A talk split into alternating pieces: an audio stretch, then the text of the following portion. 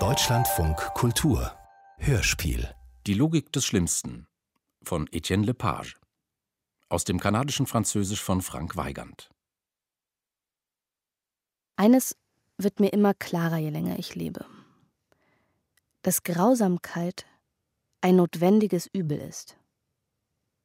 Bevor man es ernst nehmen kann, müsste alles erstmal zerstört werden. Jeder Vorschlag, jeder Satz, jede Idee, sogar jedes Gefühl müsste von seinem eigenen Riss begleitet werden.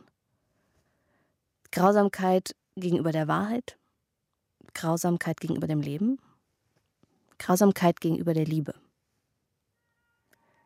Grausamkeit ist die unvermeidliche Kälte eines Denkens, das keine Angst hat zu leiden. Ganz anders als man vielleicht denkt, ist Grausamkeit nicht grundlos. Sie kommt nicht alleine und stumpfsinnig und wendet die Prinzipien ihrer Hässlichkeit auf eine Welt an, die sehr gut ohne sie ausgekommen wäre.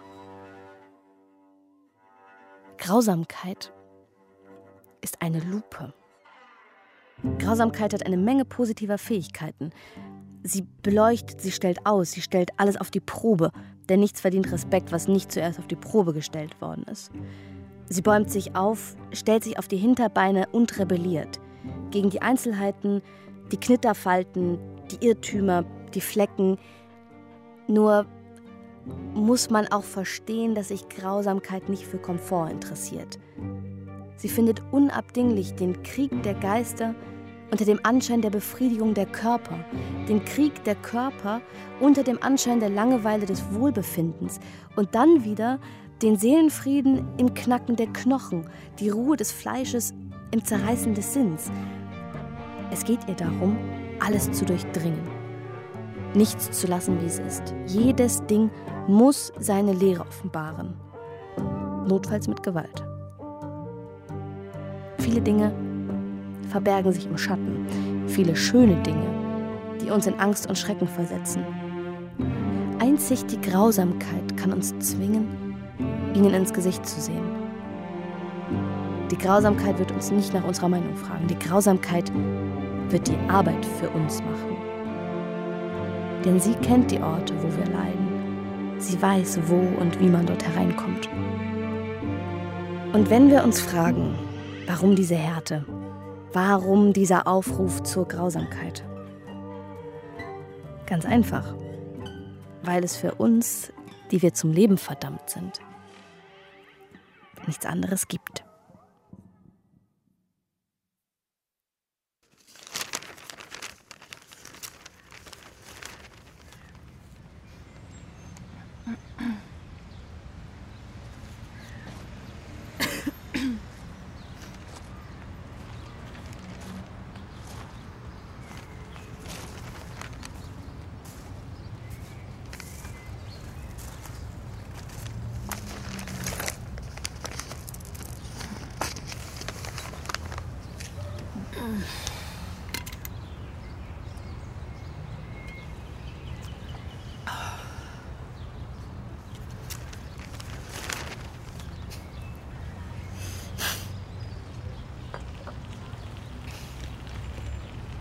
Irgendwann wache ich im Krankenhaus auf. Der Notarzt hat mich reingebracht. Bin voll mit dem Gesicht auf fünf Betonstufen geknallt. Hier, hab mir den Kiefer gebrochen. Schlüsselbein. Drei Finger. Ursache Alkoholkoma. Der Arzt kommt. Er sagt zu mir, Alkohol kann sowas anrichten. Ich sag zu ihm, das war nicht der Alkohol. Ich sag zu ihm, das waren die Betonstufen. Er sagt zu mir, stimmt, du hast recht. Ich sag zu ihm, kannst du drauf wetten?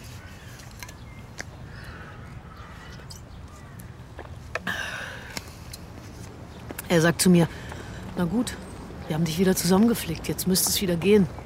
Ich sag zu ihm, danke, gut gemacht. Er sagt zu mir, keine Ursache. Ich sag zu ihm, okay, Ciao.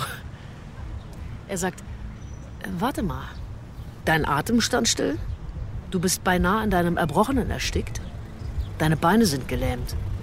Ich sag zu ihm, für immer. Er sagt, keine Ahnung. Er sagt, manchmal kommt das wieder, manchmal nicht. Ich sag zu ihm, Wahrscheinlichkeit? Er sagt, 97 Prozent. Ich sag zu ihm, wofür? Er sagt, dass es wiederkommt. Ich sag zu ihm, großartig. Er sagt, großartig, stimmt's? Ich sag zu ihm, war das alles? Er sagt, nein, wir haben deinen Brustkorb durchleuchtet. Hör mit dem Trinken auf, sonst gibt das eine Tirose. Ich sag zu ihm, tut es weh? Er sagt, das kann tödlich sein. Ich sag zu ihm, tut das weh, wenn es tödlich ist? Er sagt, wir haben Medikamente. Ich sag zu ihm, also tut es nicht weh. Er sagt, es tut nicht weh. Er sagt, seit 1995 tut gar nichts mehr weh. Er sagt, seit 1995 tut selbst das Sterben nicht mehr weh. Ich sag zu ihm, super. Er sagt, super. Er sagt, Schluss mit der Todesangst. Er sagt, geh, leb dein Leben, hab keine Angst vor dem Tod. Ich sag zu ihm, thanks, man. Er sagt, de nada, amigo. Ich sag zu ihm, ist Wissenschaft sowas wie Zauberei? Er sagt, keine Ahnung. Er sagt, ist mir scheißegal. Er sagt, wenn es funktioniert, dann funktioniert's. Er sagt, wir sind nicht hier, um rum. Ich sag zu ihm, scheiß auf die Philosophie. Er sagt, Rock'n'Roll, Born to be Wild, this is the end und so weiter. Aber Vorsicht, das mit dem Sterben, das hat sich nicht erledigt. Ich sag zu ihm, macht nichts. Ich sag zu ihm, wenn du tot bist, bist du tot. Er sagt, ja. Aber dann sagt er, stell dir vor, du willst weiter trinken und nicht sterben. Er sagt, dann ist es trotzdem ein klein bisschen ungünstig.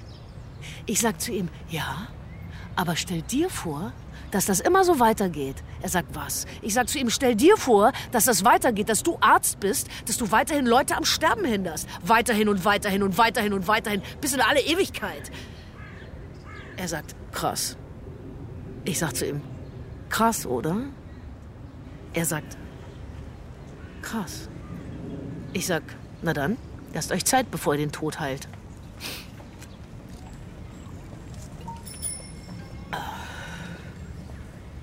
Er sagt, okay, ich sag's weiter. Ich sag zu ihm, okay, ciao. Er sagt, ciao. Ich sag zu ihm, na dann, ciao. Er sagt, ciao, ciao. Na dann, ciao.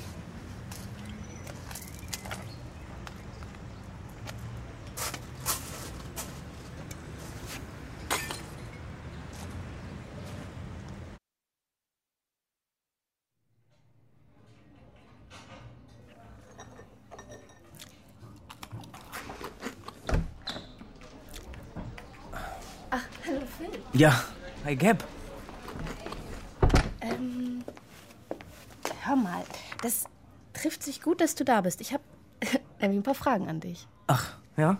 Ja, also, ähm, genau. Also ich wollte dich fragen, naja, weil ich habe gehört, du betreibst gar keine Innenschau. Ja, Stimmt das? das stimmt. Äh, nie. Nie. Also keine persönliche Bilanz, keine Supervision, kein Feedback. Nein. Okay. Warum? Warum nicht? Keine Ahnung. Also verspürst du nicht manchmal das, das Bedürfnis danach zu verstehen? Was zu verstehen? Dich zu verstehen? Nee. Nein. Okay. Wozu? Ja, keine Ahnung, um, um besser zu werden? Besser als wer? Ähm, na, ein besserer Mensch zu werden. Wozu? Ja, um, um über dich selbst hinauszuwachsen. Ich will gar nicht über mich hinauswachsen. Ah ja. Äh, also, du bist zufrieden mit dem, was du bist. Na, zufrieden weiß ich nicht, keine Ahnung. Ich bin halt, was ich bin. Aber würdest du dir nicht gerne zum Beispiel mal sagen, ich bin sowas von glücklich? Aber bin ich unglücklich? Weiß nicht. Ich auch nicht. Du auch nicht. Nein. Du hast keine Ahnung, ob du unglücklich bist. Nein. Okay. Wie das? Naja, weil ich keine Innenschau betreibe. Ah ja. Also anscheinend versuchst du auch nicht dein Bestes zu geben. Das stimmt. Versuchst du nicht. Nein. Warum? Wozu denn? Naja, keine Ahnung. Um irgendwas besser zu machen? Was soll das heißen? Besser? Keine Ahnung, was du glaubst, das besser sein könnte. Das verstehe ich nicht. Naja, wenn du zum Beispiel irgendwas gut hinkriegen willst. Glaubst du nicht, ist es besser, dein Bestes zu geben, um irgendwas gut hinzukriegen? Nicht zwangsläufig. Okay. Wie das denn? Naja, schaffst du es vielleicht, irgendwas gut hinzukriegen, Manchmal? weil du dann dein Bestes gegeben hast? Nein. Also, also, kommt dann was dabei raus, wenn man sein Bestes gibt? Naja, keine Ahnung. Das ist eine Einstellung auf der Welt, sein Bestes geben. Das ist eine Haltung dem Alltag gegenüber. Das muss nicht unbedingt zu konkreten Ergebnissen führen. Alleine schon in dieser geistigen Verfassung zu sein, bedeutet ja schon jemand anderes zu sein. Nämlich jemand zu sein, der sein Bestes gibt. Du gibst dein Bestes. Ja. Immer. Nein, aber wenigstens sage ich mir, ich versuch's. Und was bringt das? Na, das dient als gutes Beispiel.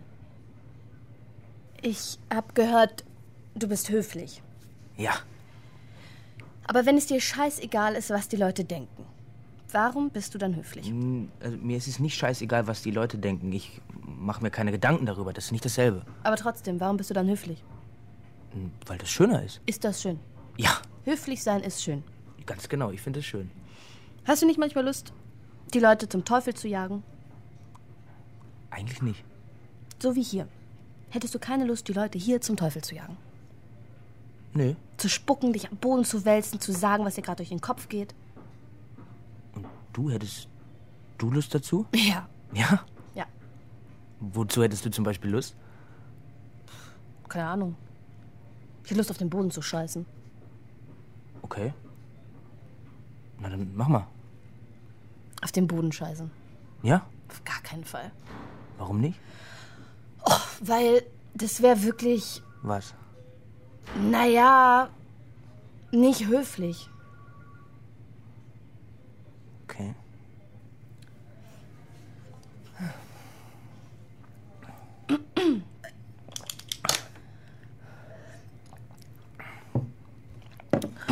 Gestern habe ich mich entschieden, nicht zur Arbeit zu gehen.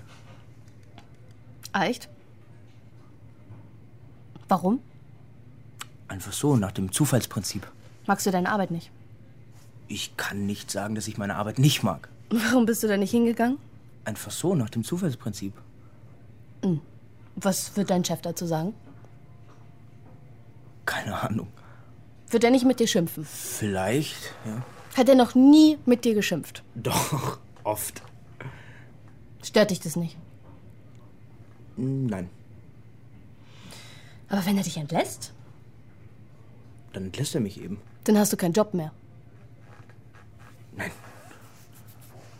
Was wird dann aus dir? Das kommt darauf an. Sag mal, das ist ein bisschen irritierend, wie du antwortest. Warum? Naja, keine Ahnung. Meinst du nicht, dass du vielleicht der Gesellschaft zur Last fallen könntest? Wenn du alles so betreibst, dann störst du den Betrieb. Ich meine, so kannst du dich nicht in die Gesellschaft integrieren. Das ist asozial. Vielleicht alles halb so schlimm. Aber du wirst vielleicht auf der Straße enden, unter einer Brücke, du wirst verhungern, man wird dich demütigen. Vielleicht. Vielleicht. Ist das alles? Vielleicht. Ja, alles halb so schlimm. Alles halb so schlimm. Naja, aber. Entschuldigung, aber, aber du gehst du etwa zur Arbeit, weil du Angst hast, man könnte dich demütigen? Hä? Na, betreibst du etwa Innenschau, weil du Angst hast, man könnte dich demütigen? Sag mal, wovon redest du? Na, bist du etwa höflich, weil du Angst hast, man könnte dich demütigen? Halt's Maul! Willst du etwa glücklich sein, weil du Angst hast, man könnte Phil, dich ganz demütigen? ehrlich! Ja, Du blödes!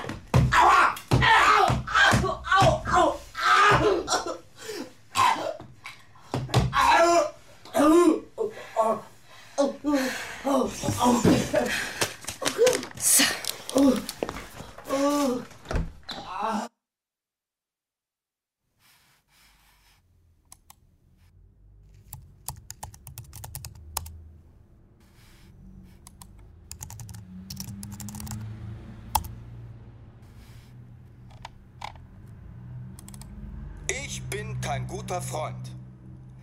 Ich bin kein guter Freund, weil wenn jemand zu mir sagt, du bist mein Freund, dann habe ich keine Lust mehr, sein Freund zu sein.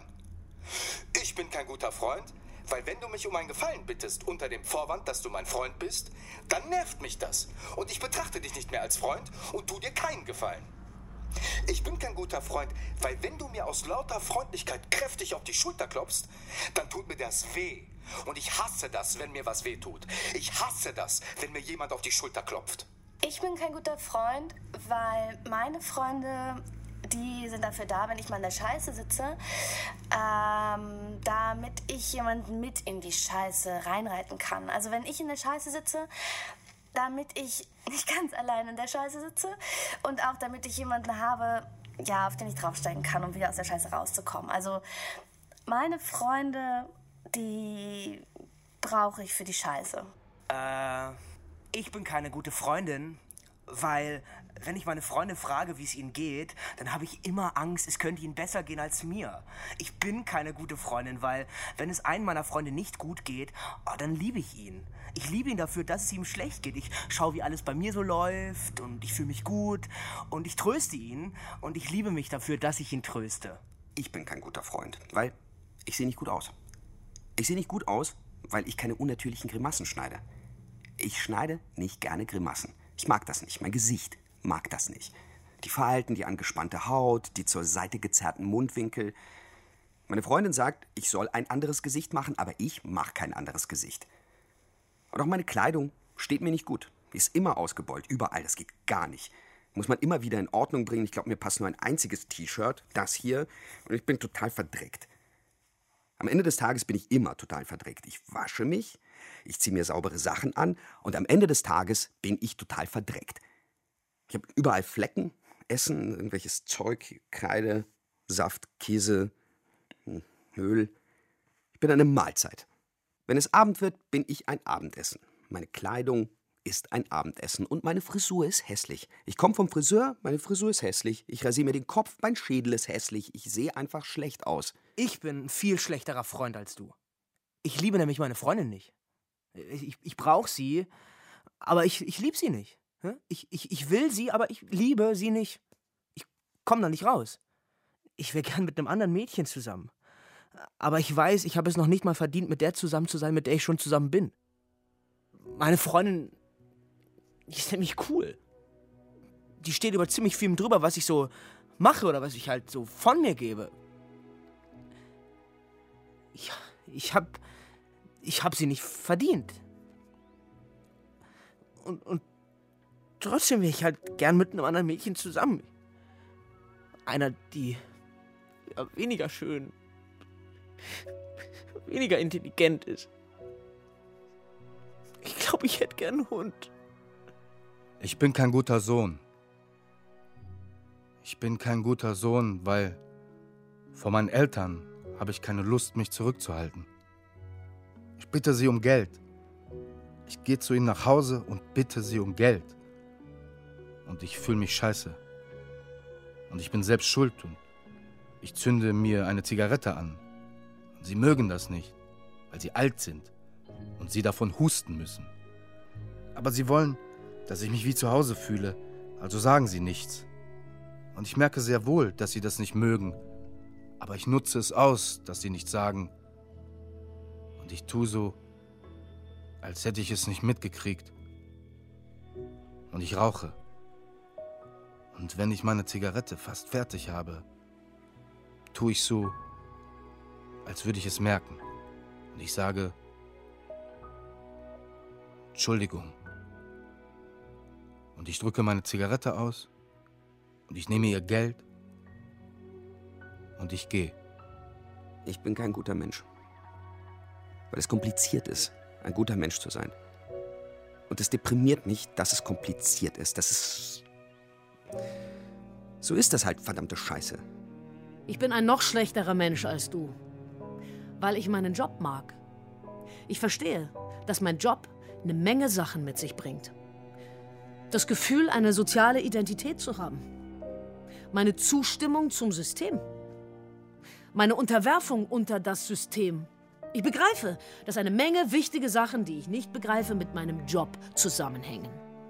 Wie der Sinn meines Lebens, meine Beziehung zur Zukunft, meine Beziehung zur Wirtschaft, meine Beziehung zur Politik, mein Transportmittel, die Preise, die ich bezahle, die Behälter, in denen ich mein Mittagessen aufbewahre, der Sinn einer Gesellschaft, die Umgangsformen einer Zivilisation, die Klassenreflexe, das Ausbeutungssystem, die Kräfteverhältnisse, der architektonische Zwang, der Börsengang mit Holz, das noch nicht mal gewachsen ist, das Eigentum, die Rolle der Medien, die noch nicht ausreichend verschmutzten Schwellenländer, die Rassendiskriminierung, die Geschlechtsdiskriminierung, die Altersdiskriminierung, die ethnische Diskriminierung, die Diskriminierung von Menschen mit angeborenen Behinderungen, die Diskriminierung der Hässlichen, das Sein und die Zeit. Ich weiß, dass Sein und Zeit in meinem Sandwich drin sind, aber man schmeckt sie nicht.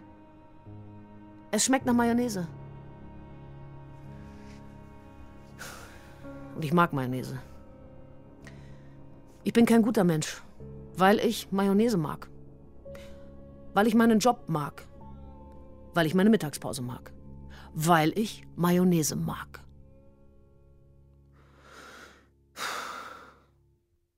Ich mag Mayonnaise. Bin mit meiner Freundin zusammen. Ich sag zu ihr, Lass uns, lass uns Sexualität lass machen. uns Sexualität machen. Sie sagt, Okay. okay. Also machen wir Sexualität. Ich mach das gut. Ich lass mir Zeit. Ich bin leidenschaftlich. Dann zeige ich ein bisschen Stehvermögen. Ich bin offen. Ich bin großzügig. Ich lass mich fallen, alles, was dazugehört. Und dann kommt sie. Und dann komme ich. Und dann sage ich, Lass uns Sexualität machen. lass uns Sexualität machen. Sie sagt, Okay. okay, wir fangen wieder an. Und dann sage ich, Lass uns Sexualität machen. lass uns Sexualität machen.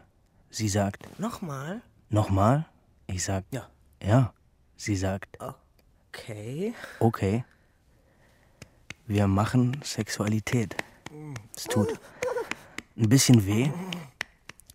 Die Haut ist gereizt. Es ist nicht mehr viel Fantasie im Spiel. Ich spüre, dass sich meine Freundin ein bisschen zwingt, aber sie tut's für mich. Es tut ein bisschen weh, aber es geht. Und dann sage ich, Lass uns Sexualität machen. lass uns Sexualität machen. Meine Freundin sagt, Na naja, ja. ich sag, Was? was? Sie sagt, Willst du nochmal? willst du noch mal? Ich sag, warum nicht? Sie sagt, ich glaube, mir reicht's. Jedenfalls habe ich Schmerzen. Ich sag, okay, hol mir einen runter. Sie holt mir einen runter. Und dann sage ich, hol mir noch mal einen runter. Sie verzieht das Gesicht. Ich sag, Was? was? Sie holt mir einen runter. Und dann sage ich, Hol mir nochmal einen hol runter. mir noch mal einen runter. Sie muss laut lachen. Sie sagt, Mir reicht's. mir reicht's. Ich sag, okay, ich hole mir selbst einen runter. Das tut wirklich weh. Mein Penis ist total gereizt. Ich versuche es schneller, weniger schnell. Ich versuche sanfter, härter. Ich versuche es hinzukriegen, dass die Lust größer wird als der Schmerz. Und schließlich kriege ich es hin, indem ich viel Spucke drauf mache. Und dann hole ich mir noch mal einen runter. Klappt nicht. Ich krieg keinen mehr hoch. Ich reibe trotzdem weiter. Ich reibe einen schlaffen Penis. Ich komme nicht. Ich krieg keinen hoch. Ich sag mir, irgendwann komme ich bestimmt. Ich komme nicht. Langsam schwillt mein Penis an wie ein blaues Auge. Es tut echt weh. So eine Art Bluterguss mittendrin, der sich krass ausbeult. Wenn ich ihn anfasse, fühlt sich das an wie ein blauer Fleck. Mein Penis ist schlaff. Er tut weh. Ich hole mir trotzdem einen runter. Die Haut reißt auf. Ich blute. Eine Zeit lang wirkt das wie Gleitcreme. Aber dann trocknet es. Es bildet eine Kruste, die immer wieder aufbricht. Nach und nach entstehen schorfige Ringe aus geronnenem Blut. Auf meinen Händen, an meiner Peniswurzel. Das tut echt weh. Ich mache weiter. Schließlich wird alles taub. Ich spüre gar nichts mehr. Ich mache weiter. Irgendwann fange ich an, durch die Taubheit hindurch etwas zu spüren. Es ist, als wäre mein Penis aus Glas. Das tut weh. Oh, ich krieg einen Ständer. Ich blute. Ich hole mir einen runter. Ich hole mir ganz kräftig einen runter. Ich krieg einen Krampf in der Hand. Ich kann sie nicht mehr öffnen. Sie umklammert meinen Penis. Ich hole mir einen runter. Die Umklammerung meiner Hand drückt das Blut in meinem Penis zusammen. Ich sehe lilafarbene Flecken auf meiner Eichel auftauchen. Das sind platzende Adern. Ich mache weiter. Die Flecken werden zu Wülsten, die sich mit Blut füllen, wie Weintrauben, von meiner Penisspitze baumeln. Eine Tasche öffnet sich, Blut spritzt, ich spüre nichts mehr. Ich mache weiter, andere Taschen brechen auf, mein Bett ist voller Blut, ich spüre gar nichts mehr. Ich hole mir einen runter, meine Eichel sieht aus wie Hackfleisch, sie hängt in Fetzen. Ich hole mir einen runter, ich spüre nichts mehr. Ich hole mir einen runter, schneller, fester. Ich reibe ein kleines, vollkommen zerfetztes Stück Fleisch. Ich reibe... Äh, einen kleinen Fetzen. Widerliches Fleischgewebe, den ich nicht mehr wiedererkenne.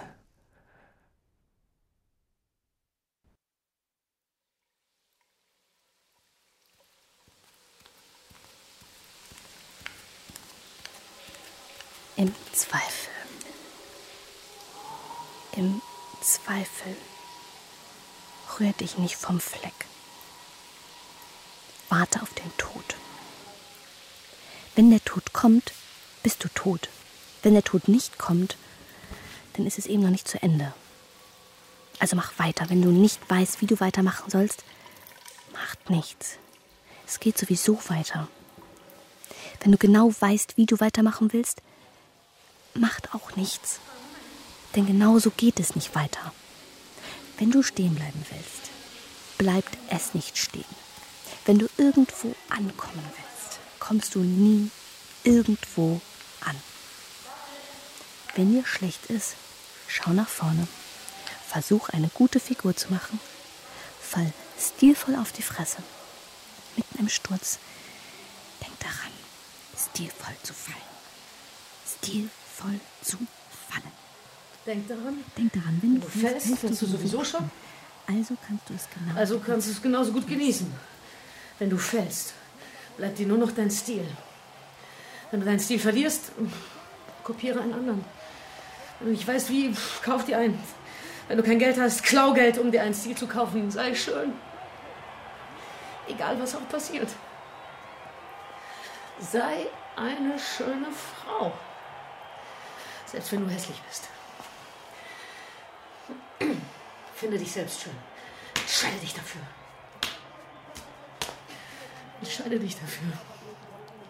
Entscheide, dass du hier die Entscheidungen triffst. Entscheide, dass du von den anderen die Schnauze voll hast. Entscheide, dass du sie nicht mehr brauchst. Entscheide über das Schicksal der Menschheit. Entscheide über das Schicksal der Menschheit. In deinem Herzen. In deinem kleinen Herzen. Mittendrin in deinem Herzen. Mittendrin in deinem Herzen. Tu dir was Gutes. Tu dir was Gutes. Iss. Iss. Mach Liegestütze. Mach Liegestütze. Gib das Rauchen auf. Gib das Rauchen auf. Hau ab. Und hau, Hau ab, ab, so schnell du kannst.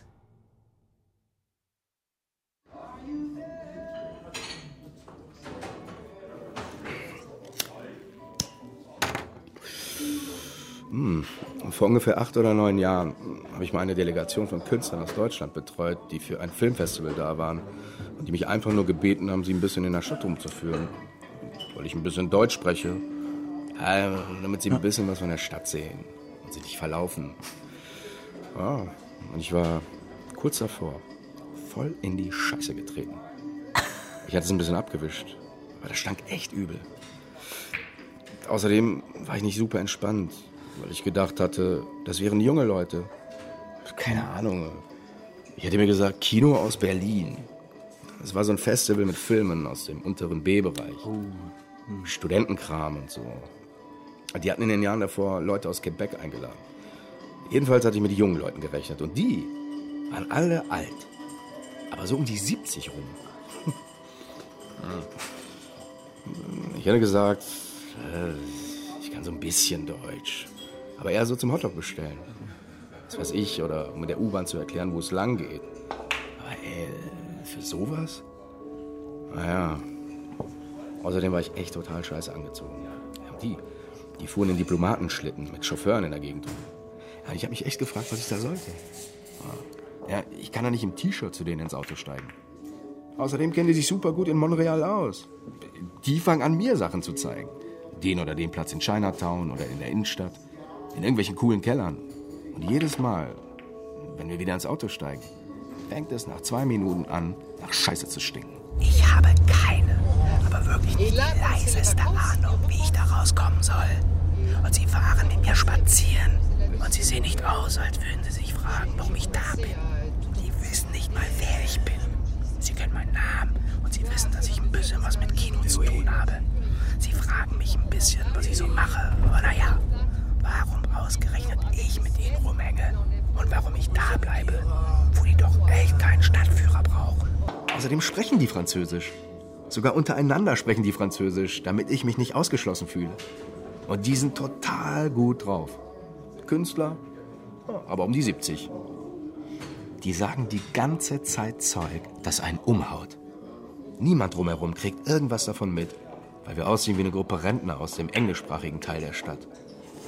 Keiner hat auch nur einen Schimmer davon, dass eine von denen mit zwölf im Widerstand gegen die Nazis war, einer einen Geheimgang unter der Berliner Mauer durchgegraben hat und dass sie sich kennengelernt haben, als sie Lyriklesungen in Cafés organisiert haben. Aber zu einer Zeit, wo man dafür an die Wand gestellt werden konnte. Ja, klar. Die Leute drumherum haben keinen Schimmer davon. Ja. Und in den Ritzen von meinem Schuh klebt ein Riesenhaufen Hundescheiße. Eine von diesen Berlinerinnen nimmt mich bei der Hand. Und dann stehe ich da so rum und gehe Hand in Hand mit dieser 70-jährigen Frau spazieren, die unter der Mauer durchgekrochen und von den Kommunisten angeworben worden war. Alles mit Scheiße unter meinem Schuh. Und so im Verlauf des Tages fange ich irgendwann an, irgendwie zu merken, dass mich die 70-Jährige, die meine Hand hält, anmacht. Nee. Doch. Aber sie macht mich nicht auf so eine erbärmliche Art und Weise an. So als würde sie mir einen auf jung machen oder ihr Alter verleugnen oder keine Ahnung was. Das ist mehr so ganz natürlich. Sie hat so eine, sie hat so eine Schwäche für mich. Sie nimmt meine Hand. Sie ist nicht mehr in dem Alter, wo man sich was vormacht oder lange um den heißen Brei rumredet. Schlechte Sache. Sie nimmt meine Hand. Und das ist alles. Und ich bin sowieso längst in einem Zustand, wo mir alles scheißegal ist. Ich sag mir, ja, komm, die wird schon nicht über dich herfallen. Und dann? Die nehme ich mit in ein super schickes Lokal auf dem Boulevard Saint-Laurent. Sie zahlen alles. Ja, klar. Die haben Flaschen mit deutschem Wein dabei, die sie beim Fall der Berliner Mauer geschenkt bekommen haben. Keine Ahnung, wo die herkommen. Bei denen hat jeder Gegenstand so eine krasse Wahnsinnsgeschichte. Ja. Äh, Die Geschichte ihres Medaillons, die Geschichte seines fehlenden Fingers, die Geschichte eines alten Fotos in ihrem Portemonnaie. Hey, und irgendwie finde ich einfach keine Möglichkeit, zurück nach Hause zu gehen und mich umzuziehen. Ich trinke Wein von der Berliner Mauer mit Leuten, die den Kalten Krieg überlebt haben. In einem Restaurant auf dem Boulevard Saint-Laurent. Und ich habe ein T-Shirt an und stinke nach Scheiße. Und in diesem Moment sage ich mir, Scheiß drauf, mach einfach mit. Ja. Sowas kommt nie wieder. Keiner hat sowas je erlebt und keiner wird sowas je wieder erleben. Never ever. Kommt nicht in Frage, dass ich weggehe. Ja, und dann? Ja, und dann erreichen wir das Kino. Mm, Und da sind alle verdammt schick angezogen. Meine Gruppe deutscher Künstler um die 70 ist bekannt. Ja, ja, klar. Eine Menge Leute begrüßen sie. Die Frau hält immer noch meine Hand fest.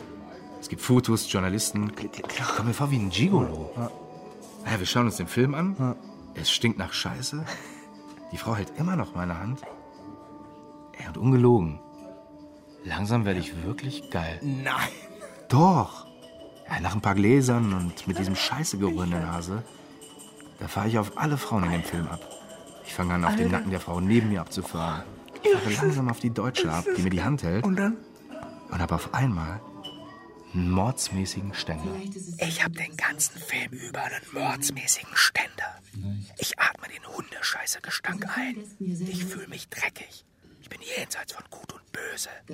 Ich denke, jetzt gib ihr einen Zungenkuss.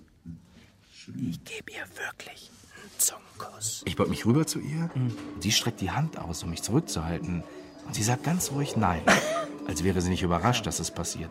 Sie sagt Non auf Französisch zu mir. Mit einem kleinen Lächeln. Ich setze mich wieder richtig in meinen Sitz. Und auf einmal trifft mich fast der Schlag. Ich habe gerade versucht, mit einer Holocaust-Überlebenden rumzuknutschen.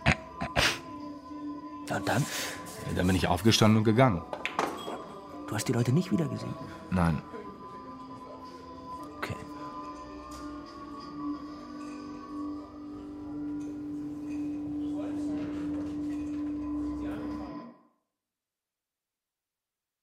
Ich bin zu Hause und mache nichts. Der Briefträger klingelt. Es ist ein Umschlag. Ich mache ihn auf. Es ist ein Preis. Ich habe eine Nacht in einem Hotel gewonnen.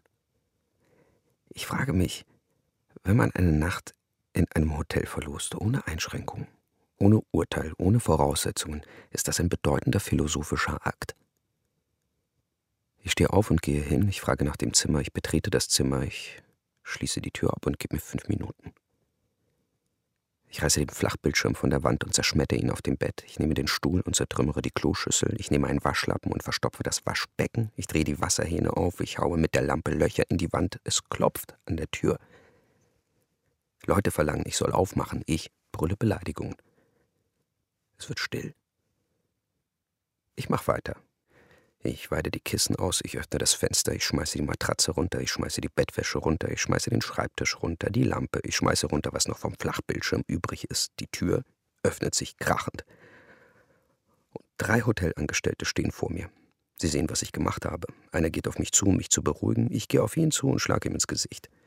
Die beiden anderen packen mich und reißen mich zu Boden, halten mir die Hände hinter dem Rücken fest. Der erste fängt an, mich ins Gesicht zu schlagen. Leute sind aus ihren Zimmern gekommen. Einer greift ein, um den Typen aufzuhalten, der mir ins Gesicht schlägt. Die beiden beginnen sich zu prügeln. Andere Leute greifen ein, um sie zu trennen. Sie schreien. Sie beginnen sich zu prügeln. Die zwei Typen, die mich festhalten, werden umgestoßen. Sie stehen wieder auf. Sie lassen mich los. Ich erhebe mich. Die zwei Typen fangen an, alle zu beruhigen. Ich gehe auf einen der beiden zu und schlage ihm meine Faust ins Gesicht. Der andere schlägt mir seine Faust ins Gesicht. Ich verliere einen Zahn.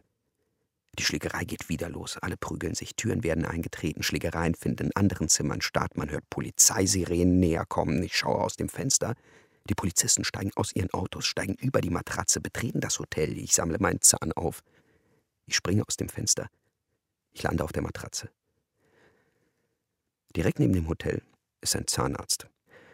Ich betrete seine Praxis. Ich zeige der Sprechstundenhilfe meinen Zahn. Der Zahnarzt empfängt mich. Ich sage ihm, er soll mir meinen Zahn wieder einsetzen. Der Zahnarzt sagt, unmöglich, erstmal muss es aufhören zu bluten. Er sagt, es wird anschwellen, man muss abwarten, bis die Schwellung wieder weg ist. Man muss Eis drauf tun, abwarten. Er sagt, das kann vielleicht zwei Stunden dauern. Ich sage zu ihm, nein, sofort. Er sagt, wie bitte? Ich schlage ihm mit der Faust ins Gesicht. Er verliert einen Zahn. Ich schreie ihn an.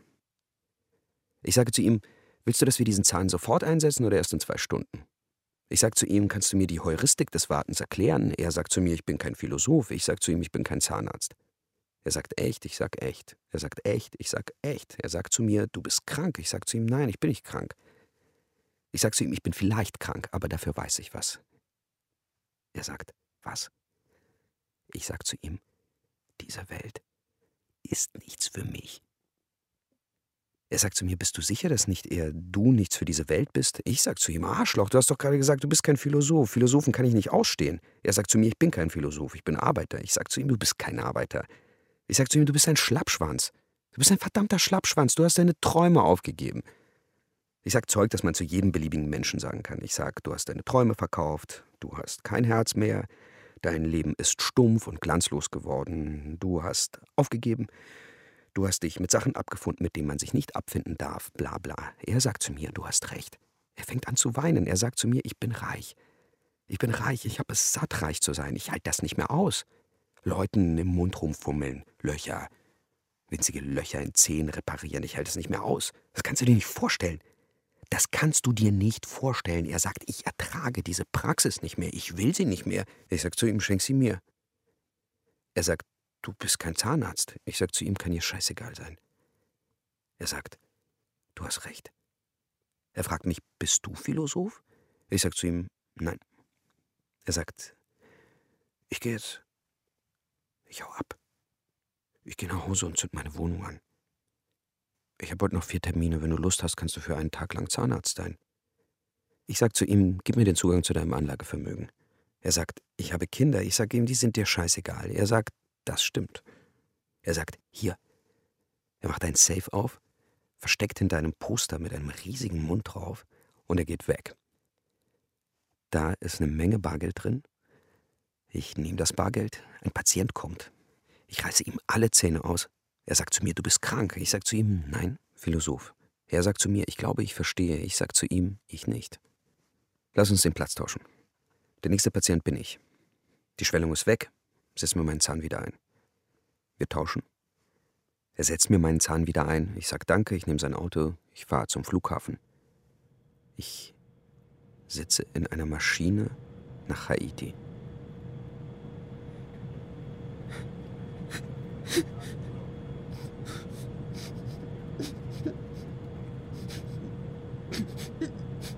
Und in dem Flugzeug, keine Ahnung warum, sitze ich und fange an zu heulen. Ich fange an zu heulen. So richtig laut. So richtig krassem Schluckauf. So krassem Schluckauf, dass ich kaum Luft kriege vor lauter Schluckauf. Ich denke, ich bringe mich gerade um. Mein Körper bringt mich gerade um. Mein Körper kann mich nicht mehr ertragen. Er versucht, mich umzubringen.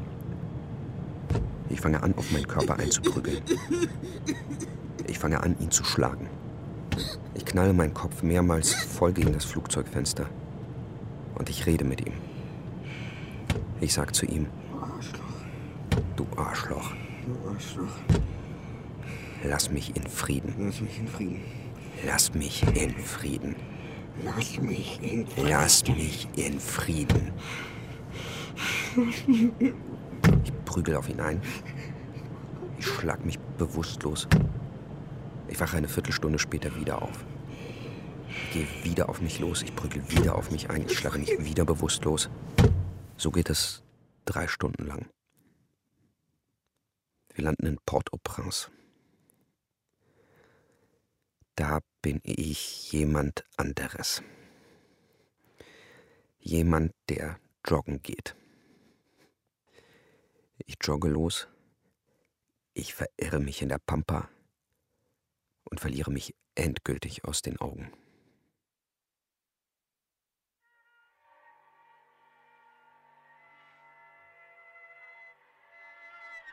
In Anbetracht dessen, was du siehst. In Anbetracht dessen, was du denkst. In Anbetracht der Dinge, die du unter einen Hut zu bringen versuchst.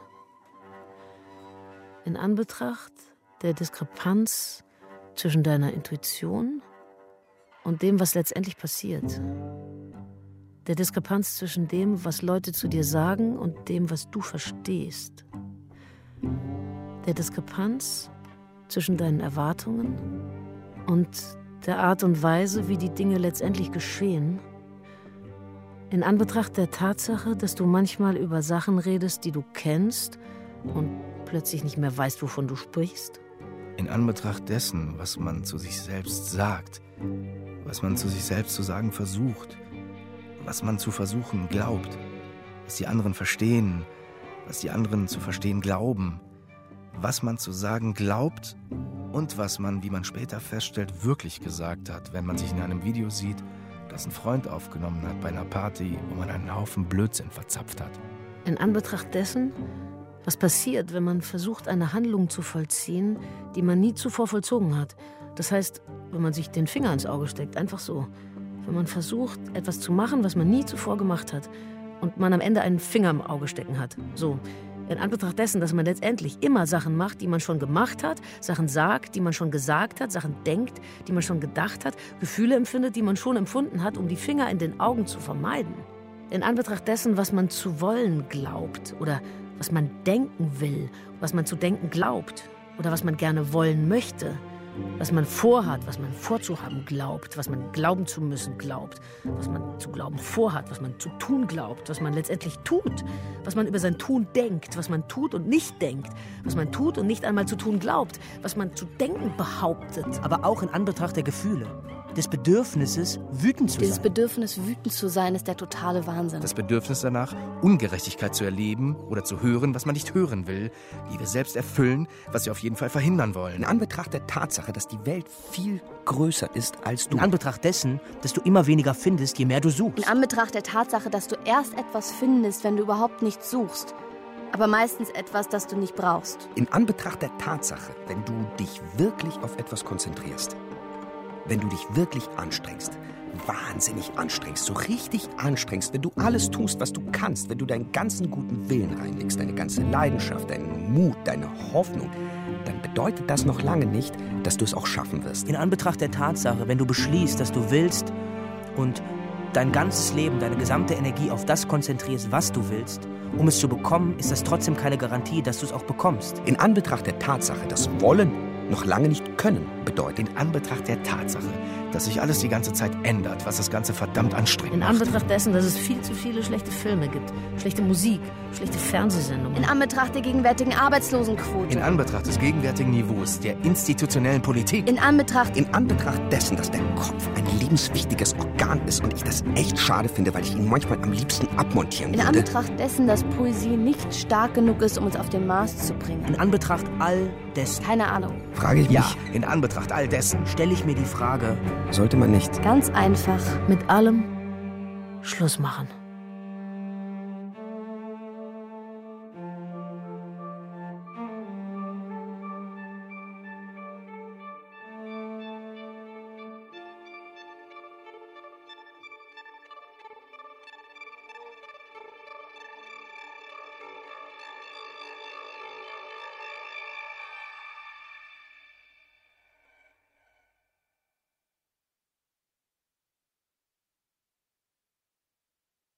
Die Logik des Schlimmsten von Etienne Lepage. Aus dem kanadischen Französisch von Frank Weigand. Mit Paula Beer, Jonas Dassler, Bettina Hoppe, Tanner Schahintürk und Dimitri Schad. Komposition Richard Ruzicka. Ton und Technik Alexander Brennecke und Eugenie Kleesattel. Regieassistenz Judith Geffert. Regie Dimitri und Alex Schad. Produktion Deutschlandfunk Kultur 2018.